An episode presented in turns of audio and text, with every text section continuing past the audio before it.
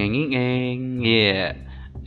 Minggu lalu kelupaan untuk kasih eng eng di depannya karena udah lama nggak bikin podcast. Nah sekarang masuk lagi dengan eng eng hai semua ini Howie um, podcast ini dibuat minggu lalu hari Jumat. Biasa kan di post akan hari Jumat gitu ya. Tapi ini aku buatnya uh, aku buat sekarang untuk aku post minggu depan. Jadi di saat ini di post itu udah satu minggu setelah aku ngebuat ini nah kenapa kok aku ngebuatnya sekarang untuk podcast yang ini? Soalnya aku pengen cerita mengenai skripsiku. Dan hari ini tuh skripsiku dikumpul. Jadi ini udah kayak revisi terakhir gitu. Aku tinggal selesain tinggal kumpul terus udah deh gitu tinggal tunggu-tunggu berkas-berkas aja. Lalu semuanya selesai. Nah, kenapa kok aku pengen cerita mengenai skripsiku? Soalnya menurutku temanya menarik.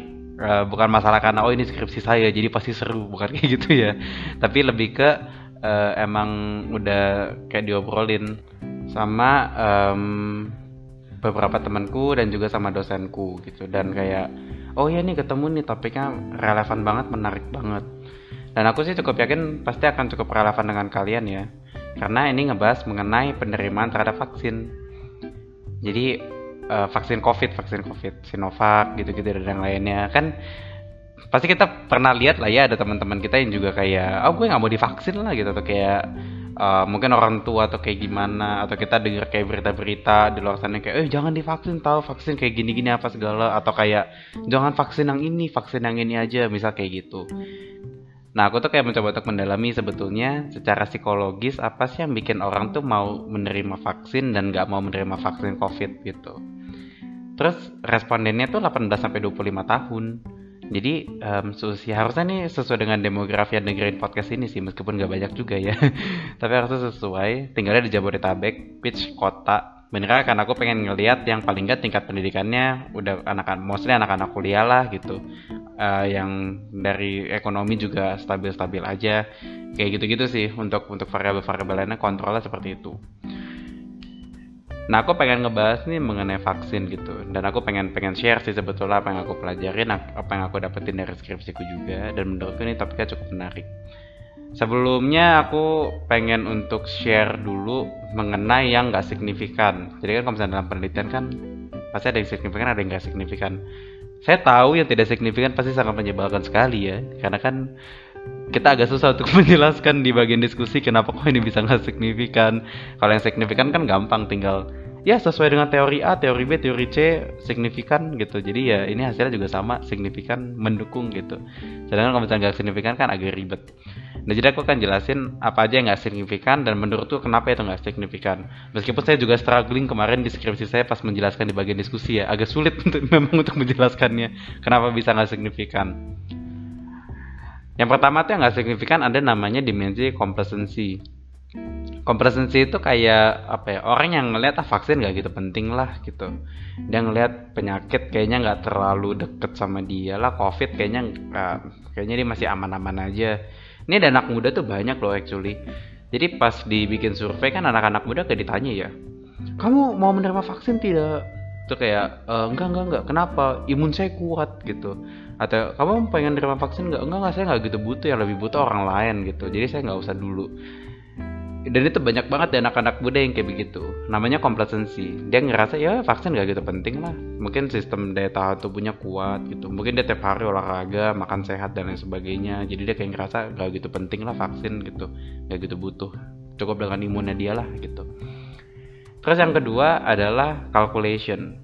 Sesuai dengan namanya kalkulator perhitungan. Jadi um, ini orang-orang membuat perhitungan. Dia kayak nyari informasi dia nyari sumber-sumber dia banyak baca mendalami mengenai si vaksin-vaksinnya sendiri gitu.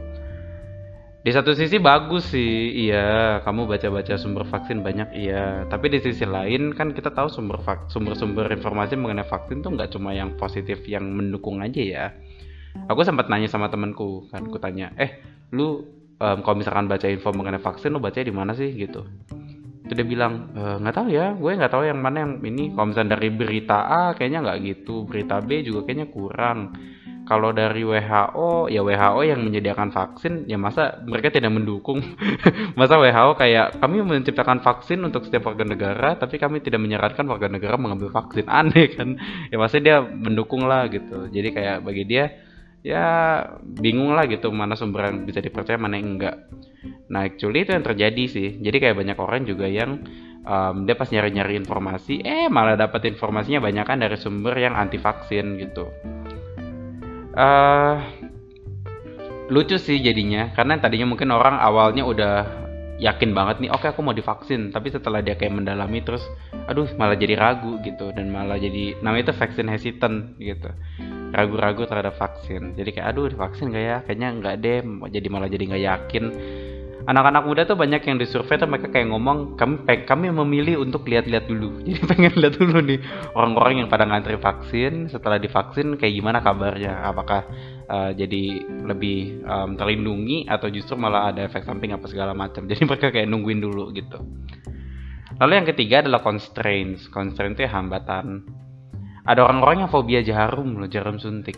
Uh, bayangin kalau misalkan kamu fobia jarum terus tiba-tiba kamu diajak untuk vaksin pasti kan aduh tidak mau gitu. Saya ditusuk dengan jarum tidak mau gitu. Atau hambatan-hambatan yang kayak misalkan jarak misal kayak dikasih tahu nih eh ayo vaksin yuk vaksin. Ayo ayo ayo di mana vaksinnya di Cirebon gitu. Sedangkan kamu di Bandung kan jauh banget ya. Jadi kan males orang udah males duluan gitu. Biayanya mahal lokasinya jauh terus pas datang mungkin tempatnya ah tempat vaksinnya panas uh, dempet-dempetan malah di situ nggak ada protokol nggak ada protokol kesehatannya. Kan kita juga dengar kemarin ada yang kayak ketularan banyak gitu ya di tempat vaksin justru. Karena mungkin protokol kesehatannya agak lost atau kayak gimana gitu. Jadi constraints kayak gitu dia hambatan sebetulnya. Apa yang bikin orang tuh kayak merasa terhambat baik secara struktural ataupun psikologis. Eh ini bahasnya term terminologi banget ya.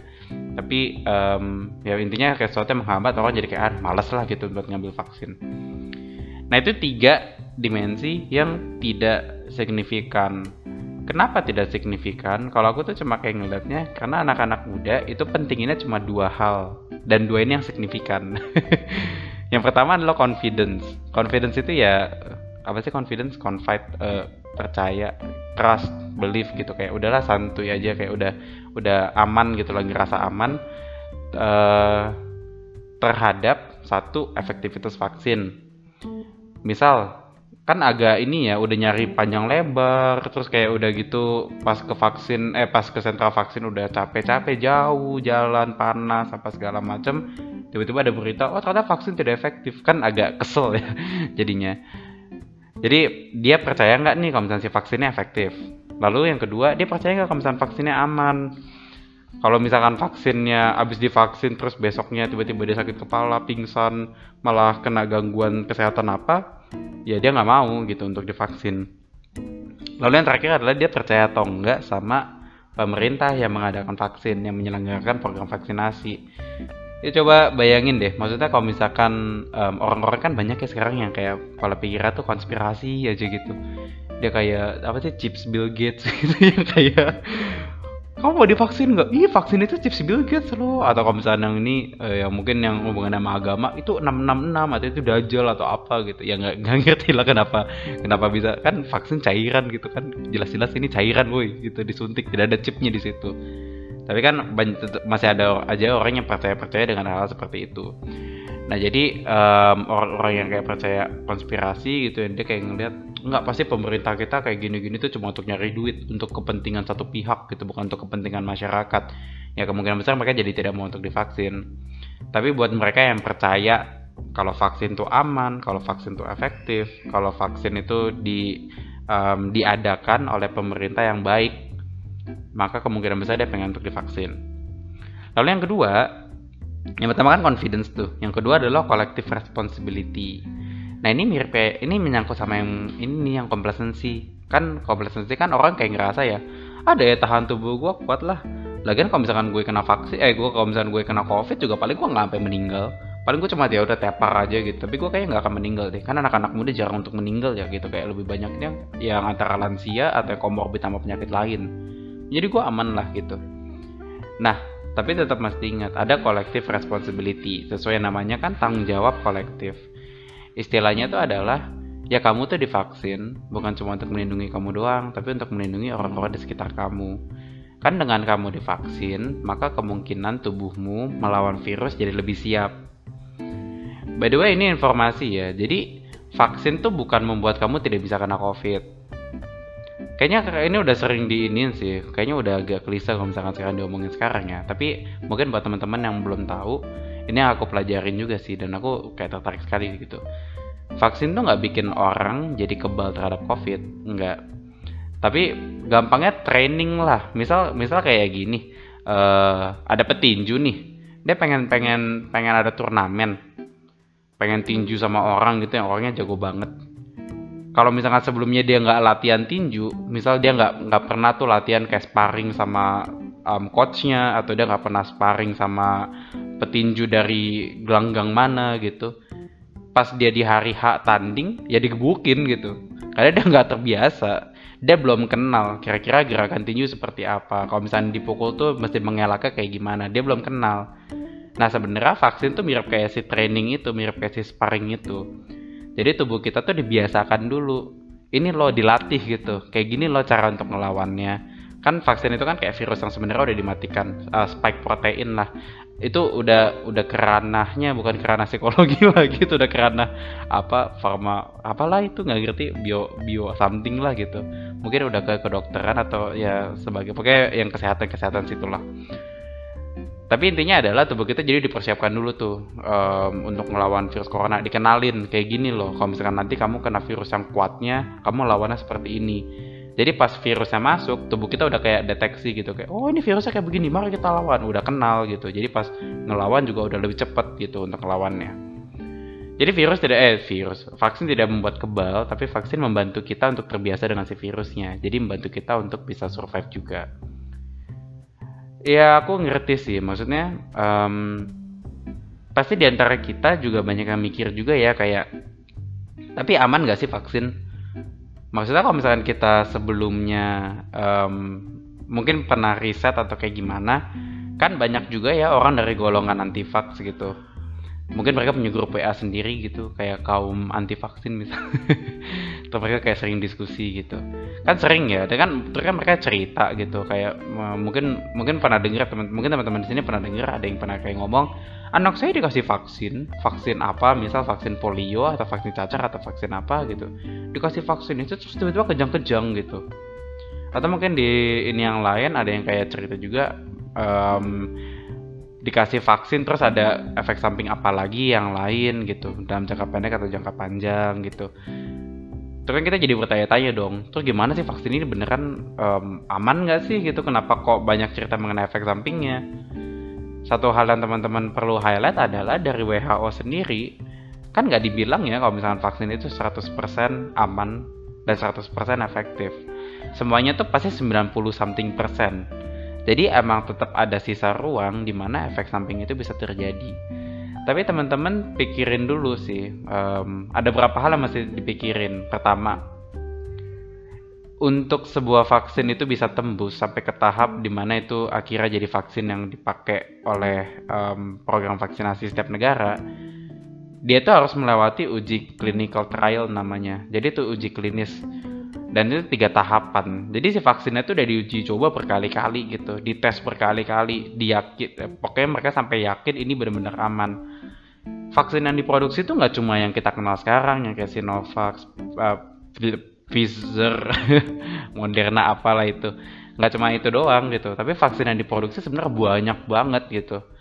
Tapi yang tembus karena kan ketat banget seleksinya kan ketat banget ya jadi yang tembus ya cuma beberapa itu aja yang kita sekarang pakai kita sekarang kenal. Artinya emang nggak um, bisa 100% dibilang pasti aman nggak bisa dibilang 100% pasti efektif but that's the best option yang kita punya. Itu yang pertama. Jadi ya itu yang terbaik lah gitu. Dan um, seenggak aman nggak amannya vaksin ini yang hal kedua yang perlu dipikirin.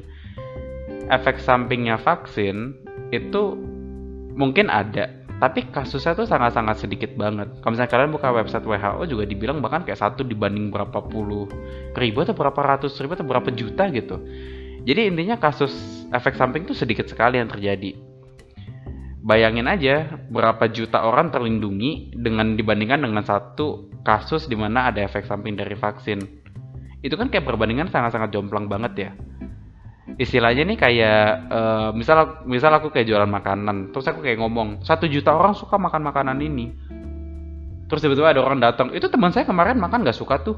Saya percaya sama teman saya saya nggak mau makan. Kan jadi ya iya sih maksudnya ada ada tetap ada juga yang pasti nggak suka gitu. Tapi kan kalau satu juta orang suka ya kamu kemungkinan besar masuknya ke dalam satu juta itu bukan yang satu orang nggak suka itu itu urusannya selera sih. Cuma masa eh, bahkan yang selera aja kemungkinan besar kamu akan gabung sama yang satu juta kan?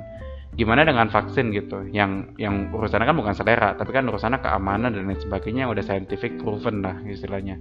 Wih, bahasa keren ya scientific proven gitu. Tapi ya um, itu kayak kalau misalkan di statistik tuh ngomongnya outlier ya pencilan. Jadi kayak kasus khusus lah gitu specific case. Ada emang ada sih efek samping gitu. Aku nggak tahu yang mengenai covid sendiri kayak gimana karena aku nggak gitu update mengenai kasus-kasus yang terjadi setelah covid. Tapi um, pasti kasus khusus gitu. Dan biasa setelah ditelaah baru tuh muncul ada apanya.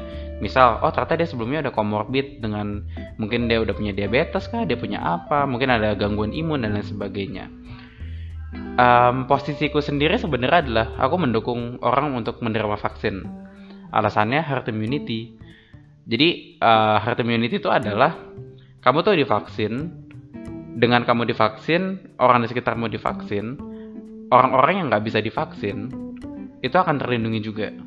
Karena istilahnya um, ya virusnya stop di kalian gitu.